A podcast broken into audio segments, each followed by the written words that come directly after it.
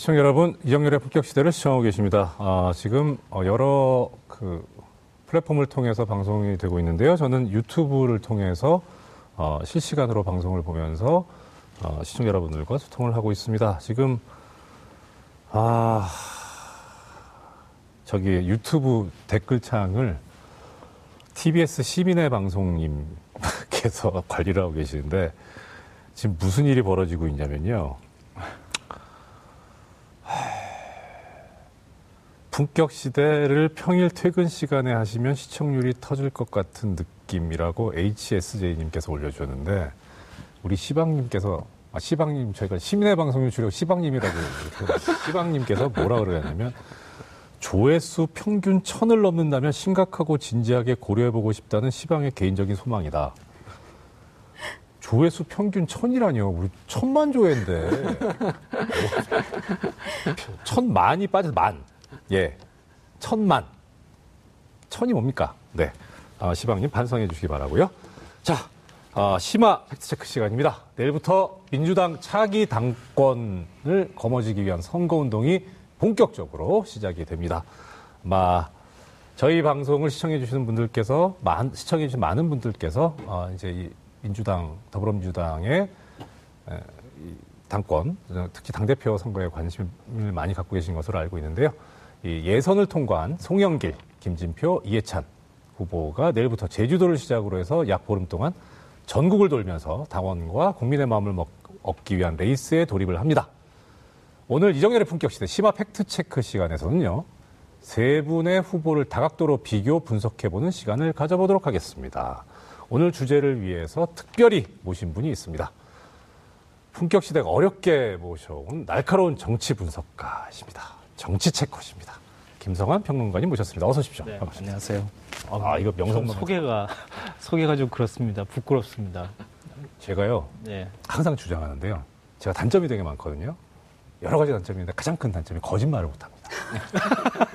이게 이게 거짓말 아, 아닌가요? 지금? 아, 가장 큰 단점이에요. 고가 속이 나름 판사 얘기하셨는데 그 전까지 제가 판사 잘렸잖아요. 예. 아, 이정렬의 품격시대 아까 말씀드렸던 대로 시청자 여러분들의 참여로 진행되고 있습니다. 여러분들의 생각과 궁금하신 점들을 댓글로 많이 남겨주시기 바랍니다.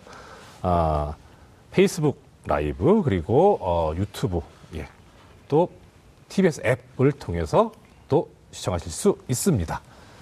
자, 지난주 예선 어, 컷오프를 거쳐서 본선행 티켓을 따낸 세 후보 예, 오늘 이제 팔월 이십오일 전당대회를 앞두고 먼저 정치권이 민주당 차기 당대표 선거 결과에 주목하는 이유가 뭔지 예 한번 아, 말씀해 주시죠.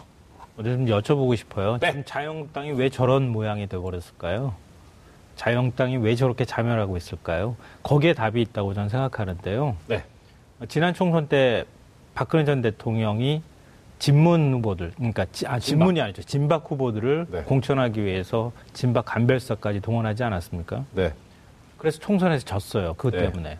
지고 난 다음에 제일 먼저 나타난 특징은 박 전 대통령, 그러니까 박근혜 정부의 힘이 확 빠져버린 거였거든요. 아, 예. 일종의 이제 권력이 바뀌고 있다고 하는 징후들이 막 나타나기 시작하고, 네. 아까 이제 조선일보 얘기도 잠깐 하셨지만, 조선일보가 박근혜 대통령을 막 비판하는 이런 일들이 막 벌어졌거든요. 네. 일종의 이제 권력의 중심성이 사라지게 되는, 될 때 나타나는 아주 전형적인 현상 중에 하나입니다. 근데 왜 이 말씀을 드리냐면은 차기 민주당 전당대회가 새로운 권력을 만들어가는 한 과정, 첫 번째 관문이기 때문에 굉장히 중요하다 이렇게 말씀드릴 수 있고요. 네네. 단순히 이제 이천이십년 총선 때 공천권을 행사하는 것뿐만 아니라 그 다음에 대선에 전초전이 될 만한 권력의 음... 형성을 이때 바로 만드는 과정인 것이고 네. 이때 어떻게 총선을 잘 넘느냐에 따라서 차기 권력 구도를 어떻게 만드느냐가 결정되는 선거다. 네. 그래서 차기 권력 구도를 만드는 데 있어서 가장 중심 역할을 하는 당대표를 뽑는 선거이기 때문에 네. 굉장히 중요하다. 네. 이렇게 볼 수 있을 것 같습니다. 그래서 관심이 많고. 네. 만약에 그 선거에서 네. 지게 되면은 네. 그러면은 문재인 정부가 식물 정부로 사실상 전락할 가능성도 있어요. 임기 이 년 더 남게 되지만 권력의 힘이 확 빠지게 되겠죠. 홍준표 대표께서 보실 겁니다. 자, 그렇고요. 자, 문재인 정부, 지금 말씀하셨던 대로 문재인 정부의 이 기 국정운영 동반자로서 중요한 역할을 수행해야 될 이 민주당 당 대표인 거죠. 근데 이제 현재 집권 여당으로 더불어민주당의 분위기가 이렇게 뭐 썩 좋아만 보이는 건 아니다. 뭐 여러 가지 이유가 있겠습니다만 먼저 일단 육 일삼 지방선거 이후에 오십 퍼센트이던 지지율이 사십 퍼센트대로 떨어져서 하락세인 상황이고 뭐 오늘자 리얼미터 여론조사 결과를 보니까 인천, 경기 지역 삼십팔 퍼센트까지 나와 있더라고요. 네. 예, 같은 이런 하락세인 부분인데 일단 세 후보에 대한 예, 그 민심이 어떤지 여기에 대해서 이제 그 팩트는 우리 김 대표님께서 좀 말씀해 주시죠. 예, 네. 그. 공정한 시민의 방송 티비에스가 의뢰를 하고 네. 리얼미터가 이제 조사를 했죠. 그래서 칠월 삼십일부터 팔월 일일까지 전국 성인 천오백이 명을 대상으로 했고요. 네. 그 방금 말씀하셨듯이 민주당 지지율은 사십일 점 구 퍼센트로 지난주 대비 이 점 일 퍼센트 포인트 이제 하락을 했습니다. 네.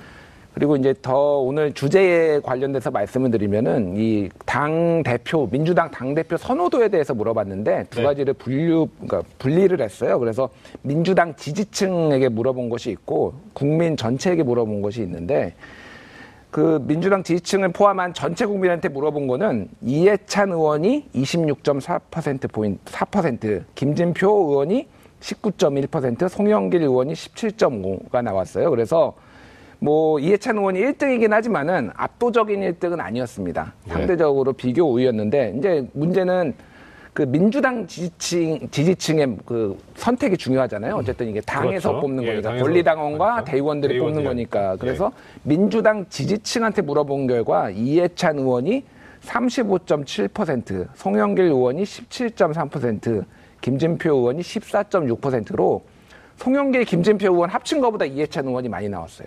일단 초반에 기세를 좀 장악을 했다라는 거고 두 가지를 좀 보, 보, 보시면 될 것 같은데요. 하나는 방금 말씀드렸듯이 이해찬 의원이 초반에 기세를 장악했다라는 거고 두 번째는 전체 지지도에서는 김진표 의원이 이 등을 했고 송영길 의원이 삼 등을 했는데 여기 민주당 지지층에서는 송영길 의원이 이 등을 하고 김준표 의원이 이제 꼴찌를 했어요. 그러니까 세 명 중에 꼴찌 삼 등을 했는데 이게 함의하는 것이 뭐냐라는 거를 좀 짚어봐야 될 것 같아요. 그거는 좀 뒤에서 말씀을 드리겠지만은 초반에 좀 의제 선, 선, 선정을 잘못했다 지금. 그래서 뭐 이재명 뭐 출당 요구설이라든지 이런 것들이 오히려 악재로 지금 작용한 것이 아니냐라는 이제 분석들이 나오고 있습니다. 예, 뭐 여러 가지 분석들이 나올 수 있겠지만 자 일단 어, 그런 다양한 분석과 예측 가운데에서 일단은 뭐 결과는 지켜봐야 알겠죠. 지켜봐야 알겠는데 일단 뭐 선거 초반이고. 먼저 우리가 여기서 전당대회 관련해서 눈여겨봐야 될 변수가 일단 뭐가 있을까요?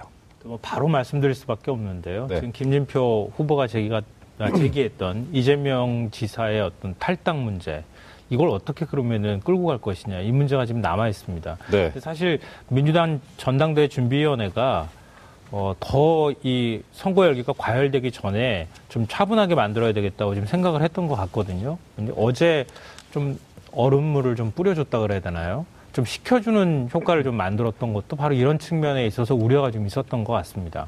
근데 김진표 후보 입장에서 볼 때는 어, 경기를 내가 그 기반으로 하는 후보고 또 경기 지역이 경기 수도권까지 포함해서 인천까지 포함하면 한 전체 권리당원의 사십사 퍼센트를 차지하고 있거든요. 어, 그러면 이재명 비토 세력을 좀 활용하게 될 경우에는 이해찬 후보하고 확실하게 양자구도를 한번 만들어 볼 수 있겠다 이런 승부수를 던진 것 같은데 실제로 뭐 리얼미터 여론조사 방금 전에 말씀하셨지만 오히려 역풍이 불고 있는 것 아닌가 이런 우려가 지금 들고 있는 상황입니다. 근데 이게 이제 나중에 갔을 때 어, 과연 그 동안에 이제 문재인 대통령 지지층으로 주로 구성되어 있는 이 권리당원층이 어떻게 분화할 것인가 이런 문제하고도 연결이 되어 있습니다. 지금 조금 전에 저기 그 말씀 주신 것 중에 그 김진표 후보가 그러니까 이제 이재명 지사 출당 탈당 얘기를 꺼내면서 어 이해찬 후보와 사이의 어떤 차별성을 부각시키려고 한다. 그런 뭐 그런 분석이 있는 거 알고 있는데 그러면 거기에 대해서 이제 저는 이런 얘기를 들었어요. 그렇다면 이제 지금 그 분석대로면 김진표 후보는 어, 소위 말하는 반 이재명, 어, 쪽 표를 이제 받겠다는 거면 그 전제가, 그 말이 성립되려면 전제는 이해찬 후보는 친 이재명 쪽이어야 한다는 말이 돼, 맞아야 되잖아요. 네, 맞아요. 맞나요? 예, 맞습니다. 아, 이해찬 후보가 이재명 후보하고 관련이 있나요? 예. 그러니까 어. 지금 이제 원팀, 한 팀을 이쪽 이제 어, 김진표 후보는 전해철 의원 쪽하고 한 팀이 된 거고요. 네. 이해찬 의원은 지금 이재명 후보 쪽하고 한 팀이 된 거예요. 왜 둘 사이의 관계가 유기적으로 연결될 수밖에 없냐면은 어, 이해찬 의원의 최측근인 이화영 전 의원이 예. 어, 이재명 경기지사의 총괄선대본부장을 했었고요. 지난 지방선거 때. 네. 지금 정무부지사로 들어가 있어요. 네. 그러니까 이해찬 의원 쪽에서 보냈다라고 네. 하는 얘기가, 얘기가 있거든요. 그러니까 이쪽 전해철 의원 같은 경우에는 이재명 지사하고 같이 당내 경선을 치른 입장이잖아요. 그래서 그리고 해경군 김씨 논란을 제기했고 어, 뭐, 명확하게 어느 쪽 진영이다라고 말하기는 어렵지만, 바로 그것 때문에 나타났던 후유증이 신문 광고로 드러나면서 이재명 당내 후보로 선정되어 있는 후보를 끌어내리는 뭐 이런 광고가 실리기도 했었거든요. 아주 이례적으로.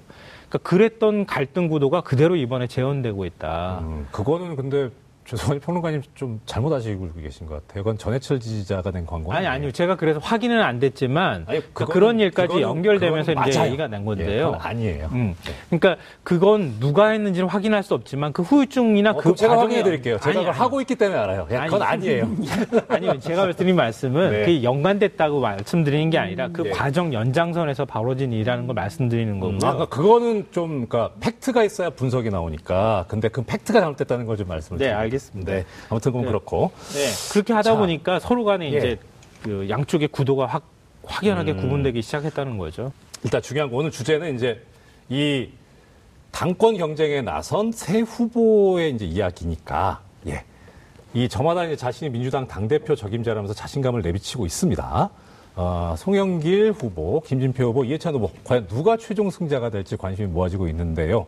먼저 새 후보의 포부를 한번 확인을 해보겠습니다.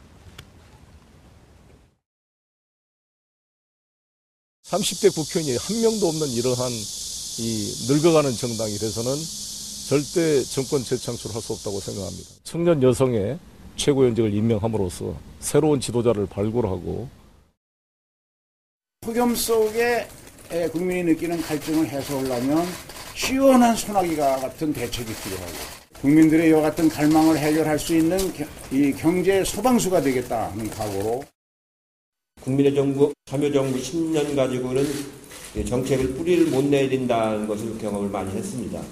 최소한도 이십 년 정도는 집권할 수 있는 그런 계획을 가져야 된다고 생각을 하고 있습니다.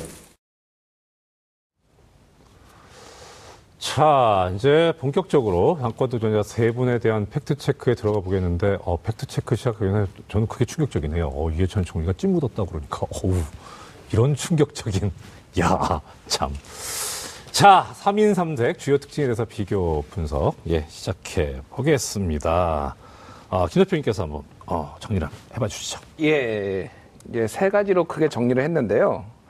어, 슬로건. 하나는 네. 어떤 거를 내세우고 있는지, 그리고 이제 강점과 약점, 그리고 이제 소위 말하는 이제 문재인 대통령과의 관계, 친문 지수라고도 누구는 표현을 하는데요. 이제 그런 것들을 좀 정리를 해봤습니다. 그래서 송영길 후보 같은 경우에는 청년 민주당, 그래서 본인이 직접 이제 말로 한 거는 세대 교체로 오늘 얘기를 했고요.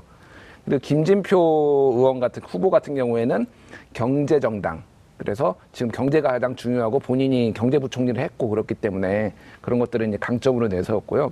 이해찬 후보 같은 경우에는 이십 년 집권, 그래서 장기 집권의 비전을 마련해야 되고 지금 아까 전에 그 김성환 평론가께서 말씀하셨듯이 굉장히 중요한 지금 국면이다. 그래서 맞아요. 지금 당대표가 그런 것들의 비전을 준비 착수해야 된다, 마련하고 착수해야 된다라는 것들을 이제 제시를 했고요. 그래서 강점, 약점을 좀 분류를 하자면, 분석을 하자면은 송영길 후보 같은 경우에는 일단 뭐 세대교체론을 말씀하셨는데 사실 오십오 세, 오십육 세라서 세대교체라고 하기에는 좀 많이 늙으시긴 했어요. 근데 아, 우리보다 나이 많다고 누가 더 많나?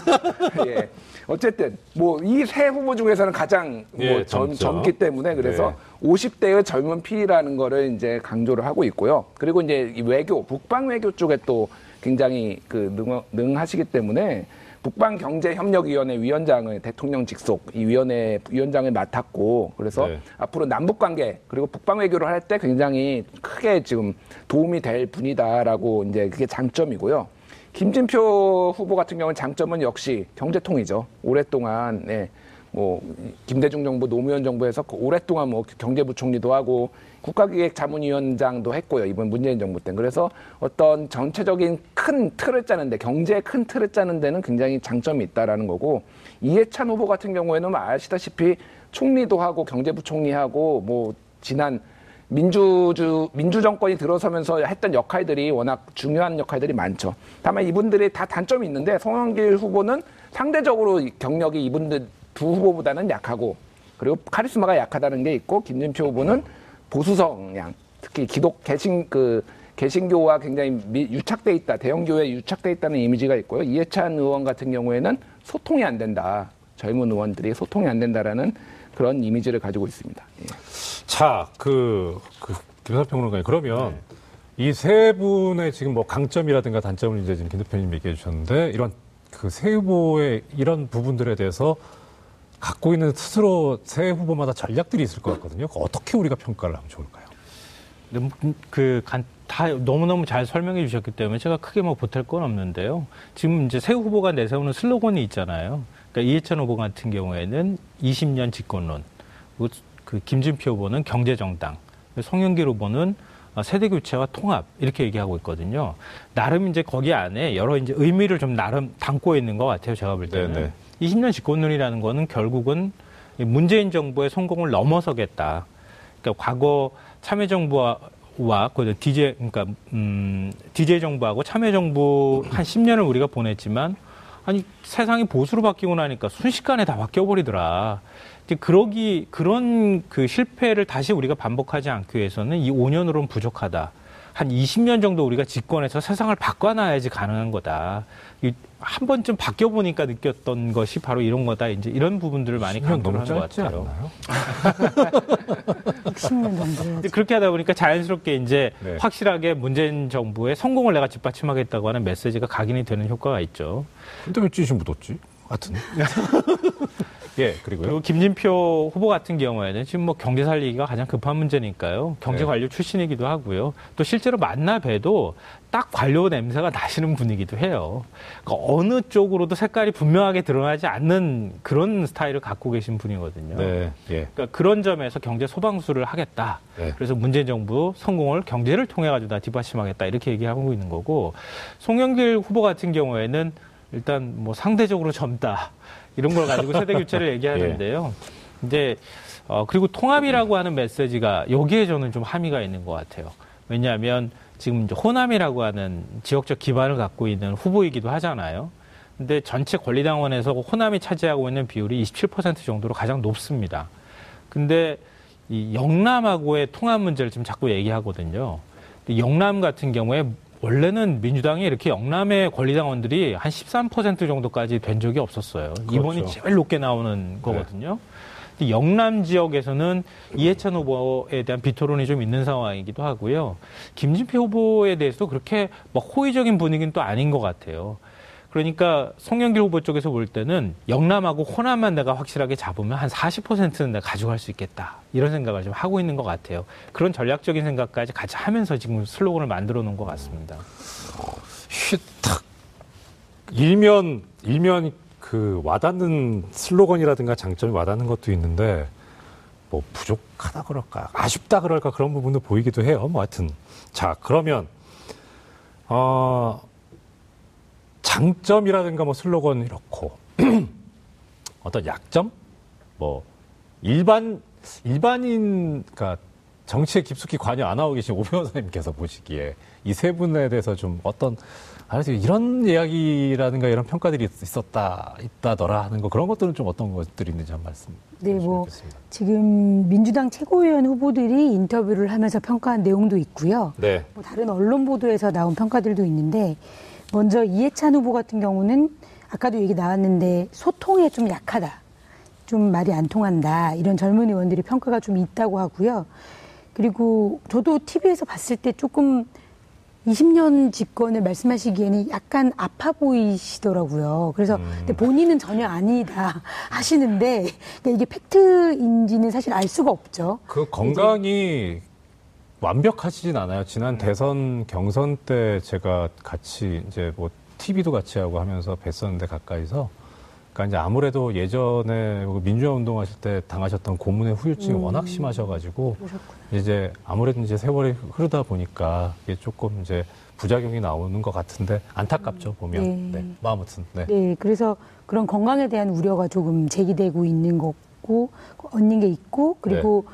또 워낙 좀 강성 이미지 또는 아주 진보적인 분이어서 자유한국당하고 너무 대립하지 않을까. 네. 이런 우려를 하는 사람들도 있다고는 그러니까 합니다. 홍준표 대표가 나오시면은 너무 대립하면 안 되는데 존재감을 제가 줄 수 있어서 오히려 자유한국당에서 이해찬 후보가 되기를 이제 은근히 바라는 거 바라지 않냐 뭐 이런 네. 얘기들도 있다고 하더라고요. 은근히 바라면 그러면은 되면 안 되는 거고 겉으로 완전히 바래야 아, 그러니까 사실 네. 뭐지 이렇게 왜 그런 말 있잖아요. 저 이, 저기 그. 어, 진보, 민주, 민주 진보 세력 쪽에서 얘기하는 게 뭐냐면, 조선일보나 자유한국당 쪽에서 욕을 한다. 그러면 그 사람 지금 잘하고 있는 거다. 음. 이런 얘기가 있거든요. 그러니까 정말 원한다 그러면 좀 생각해 봐야 돼요, 사실은. 아무튼, 네, 뭐 농담입니다. 예.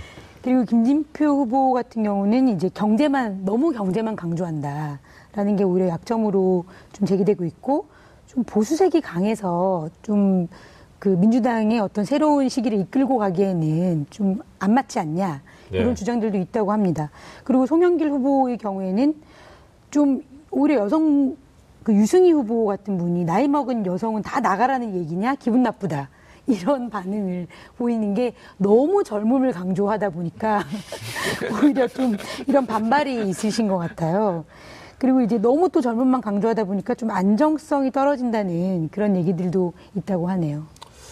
사실 이게 저 그 말씀에는 동의가 가더라고요. 말씀 중에 그 이해찬 전 총리께서 이제 하신 말씀인데 뭐 이제 세대 교체 이야기를 송영길 후보 쪽에서 얘기를 하고 있는데 나이가 중요한 게 아니지 않냐.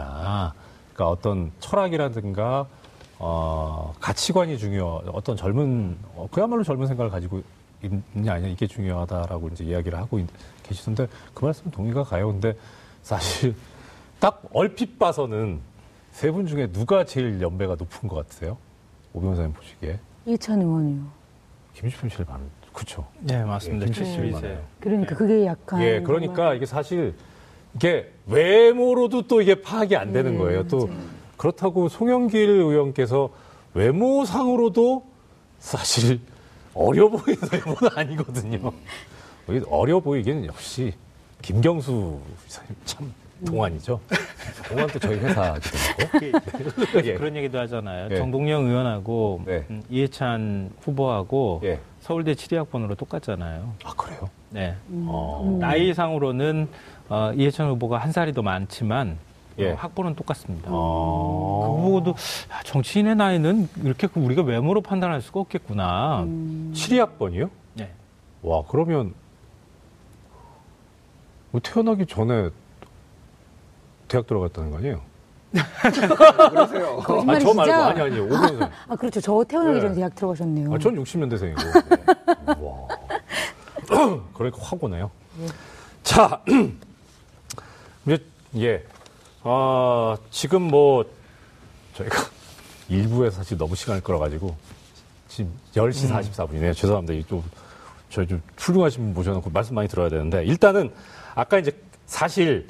오늘 그 듣고 싶은 말씀이 이거예요. 아까 처음에도 말씀해 주셨는데 이번 당대표 선거가 이게 지금 나온 후보는 세 분인데 세 명의 선거가 아니라 그 이재명 경기도지사까지 네 명이 뛰고 있다. 이런 얘기가 나오고 있다는데 어 그래서 이재명 경기지사의 거취 문제 이게 또 하나의 변수가 되고 있다라는 분석이 있거든요. 요게 이제 어떻게 된 얘기인지 하고 거기에 대한 그 이야기를 그 김 대표님하고 저 어, 김평론가님께서 좀 이렇게 이야기를 해주셨습니다. 예, 제가 먼저 이제 어떻게 된 배경을 예. 먼저 말씀드리고 칠월 이십구일 기자간담회였죠. 거기에서 네. 김진표 후보가 이제 기자들이 물어본 거예요, 사실은. 물어봤는데 여러 의혹이 제기된 이재명 경기지사에 대해서 문제가 있으면은 결당을 해야 된다라고 이제 얘기를 했고 그게 탈당을 의미하는 거냐 그래서 어, 탈당 맞다라고까지 이제 얘기가 나온 거죠.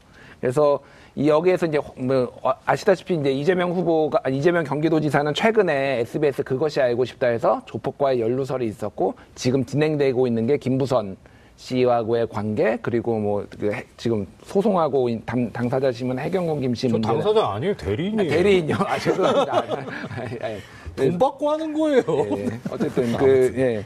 그런 것들이 얽혀, 얽혀 있고 사실상 이재명 후보에 대한 굉장히 부정적 인식이 높아진 건 사실입니다. 그리고 그게 현재 민주당의 어떤 당 지지율 하락세에도 영향을 일부 끼치지 않았냐라는 분석도 나오고 있기 때문에 그런 식 이제 그런 얘기가 이제 나온 건데 아까 말씀드렸지만은 이재명 후보 아니 저기 그 김진표 후보 같은 경우에는 전해철 의원하고 이제 전해철 의원이 지지를 하는 걸로 알려져 있고 전해철 의원은 아시다시피 경기도지사 후보 자리를 놓고 경쟁을 했던 관계고 그래서 이게 전선이 좀 이렇게 돼 있어요. 이 상황인데 제가 조금만 부언을 말씀드리자면 그러면은 이게 친 이재명과 반 이재명의 싸움이냐라고 했을 때 실제 제가 권리당원들을 뭐 만나보기도 하고 들어오면은 반드시 그것만은 아니 아닌 거죠. 그러니까 뭐냐면은 네. 이재명에 대해서 좀 부, 이재명 지사에 대해서 부정적인 기류가 있는 건 맞는데 이재명 지사를 출당시키는 거는 또 별도의 문제라는 거예요. 그러니까. 뭐냐면은 어쨌든 민주당의 자산이기 때문에 출당시키는 거는 과하고 정권 재창출을 위해서 우리가 끌고 가야 될 자산이다라는 게 중간지대가 존재를 하는 거예요. 근데 지지율이 이번에 김진표 후보가 떨어졌다라는 거는 이 중간지대가 너무 극단적인 김진표 후보가 얘기를 하니까 오히려 돌아선 게 아니냐라는 지금 분석이 나오고 있거든요. 그런 배경들이 좀 있습니다. 예. 어떻게 그런 분석을 하지? 예, 그리고요. 아, 예, 뭐, 예. 뭐 말씀하신 거에 연장선인 것 같아요. 이번 전당대회가 그냥 당원들만의 잔치냐 아니면은 국민들도 지켜보는 시선을 의식할 거냐 이 부분에 따라서 좀 달라지는 것 같아요. 제가 볼 때는 네. 전당대회는 물론 당대표를 뽑는 과정이고 당원이 당연히 행사하는 권리를 행사하는 것이고 하지만 지금 문재인 대통령의 지지율이 지금 약간 경제 문제 때문에 흔들리는 모습이 나타나잖아요. 이런 상황에서 치러지는 전당대회이기 때문에 국민들 또한 같이 주시하고 있는 상황이다. 이런 부분들까지 좀 사실은 신경을 쓸 필요가 있다는 겁니다. 근데 그런 면에서 어, 전당대회 준비위원회에서 사실 좀 이 경고의 메시지를 던진 측면은 이게 전당대회가 이재명이냐 뭐 반 이재명이냐 이런 싸움으로 흘러가면 안 된다고 하는 점들을 지금 경고를 해준 것 같아요. 제가 보니까. 경고하신 분이 사실 이재명계거든요. 또. 그게, 그게... 마, 스피커가 말을 잘 저기 잘 정했어야 돼. 스피커를 잘못 선정하는 바람에. 하여튼 뭐. 예. 하여튼 여러 가지 이제 코드의 지점들이 있기는 있는 것 같아요. 제가 말씀드리고자 하는 건 뭐냐면은 어, 그 우리가 이제 뭐 극단적인 비유겠지만. 어, 잔치를 하더라도 옆집에서 만약에 뭐 상을 치르고 있으면 잔치를 못 하잖아요. 근데 그런 거랑 좀 비슷한데 국민들은 지금 굉장히 정서가 팍팍해져 가고 있는데 민주당이 지나치게 당권을 두고 싸우는 모습이 비춰질 경우에는 상당히 안 좋은 영향을 미칠 수 있는 거죠. 전체적으로 민주당 지지율에도 영향을 미칠 수 있고 그런 부분까지도 사실 이번 전당대회에서 좀 신경 쓸 필요가 있다고 하는 것이고요.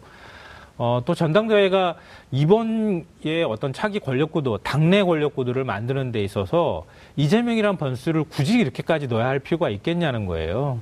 그러니까 오히려 민주당이 어, 문재인 대통령 취임 이후에 적극적으로 문재인 대통령을 좀 뒷받침해주는 역할을 해줬어야 하는데 사실 그런 부분에서는 좀 부족하다는 지적이 있거든요. 이게 참 여러 가지 반론들이 나와 있는데 사실 그 시간이 이제 거의 다 돼가지고 말씀도 더 들어보고 해야 되는데 좀 아쉽네요. 죄송합니다. 자, 아, 늦은 밤까지 함께해 주신 세 분 감사드리고 시청해 주신 시청자 여러분 고맙습니다. 오늘 품격시대는 여기서 마치고요. 이 얘기는 아마 좀 더 계속 될 겁니다. 전당대회가 한참 남았기 때문에.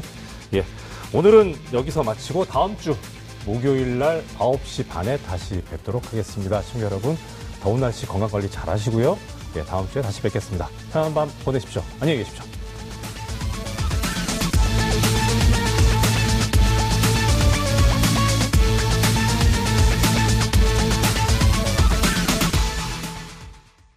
오늘 방송 좋았나요? 방송에 대한 응원 이렇게 표현해주세요. 다운로드하기, 댓글 달기, 구독하기, 하트 주기. 더 좋은 방송을 위해 응원해주세요. 다운로드하기, 댓글 달기, 구독하기, 하트 주기. 기억하셨죠?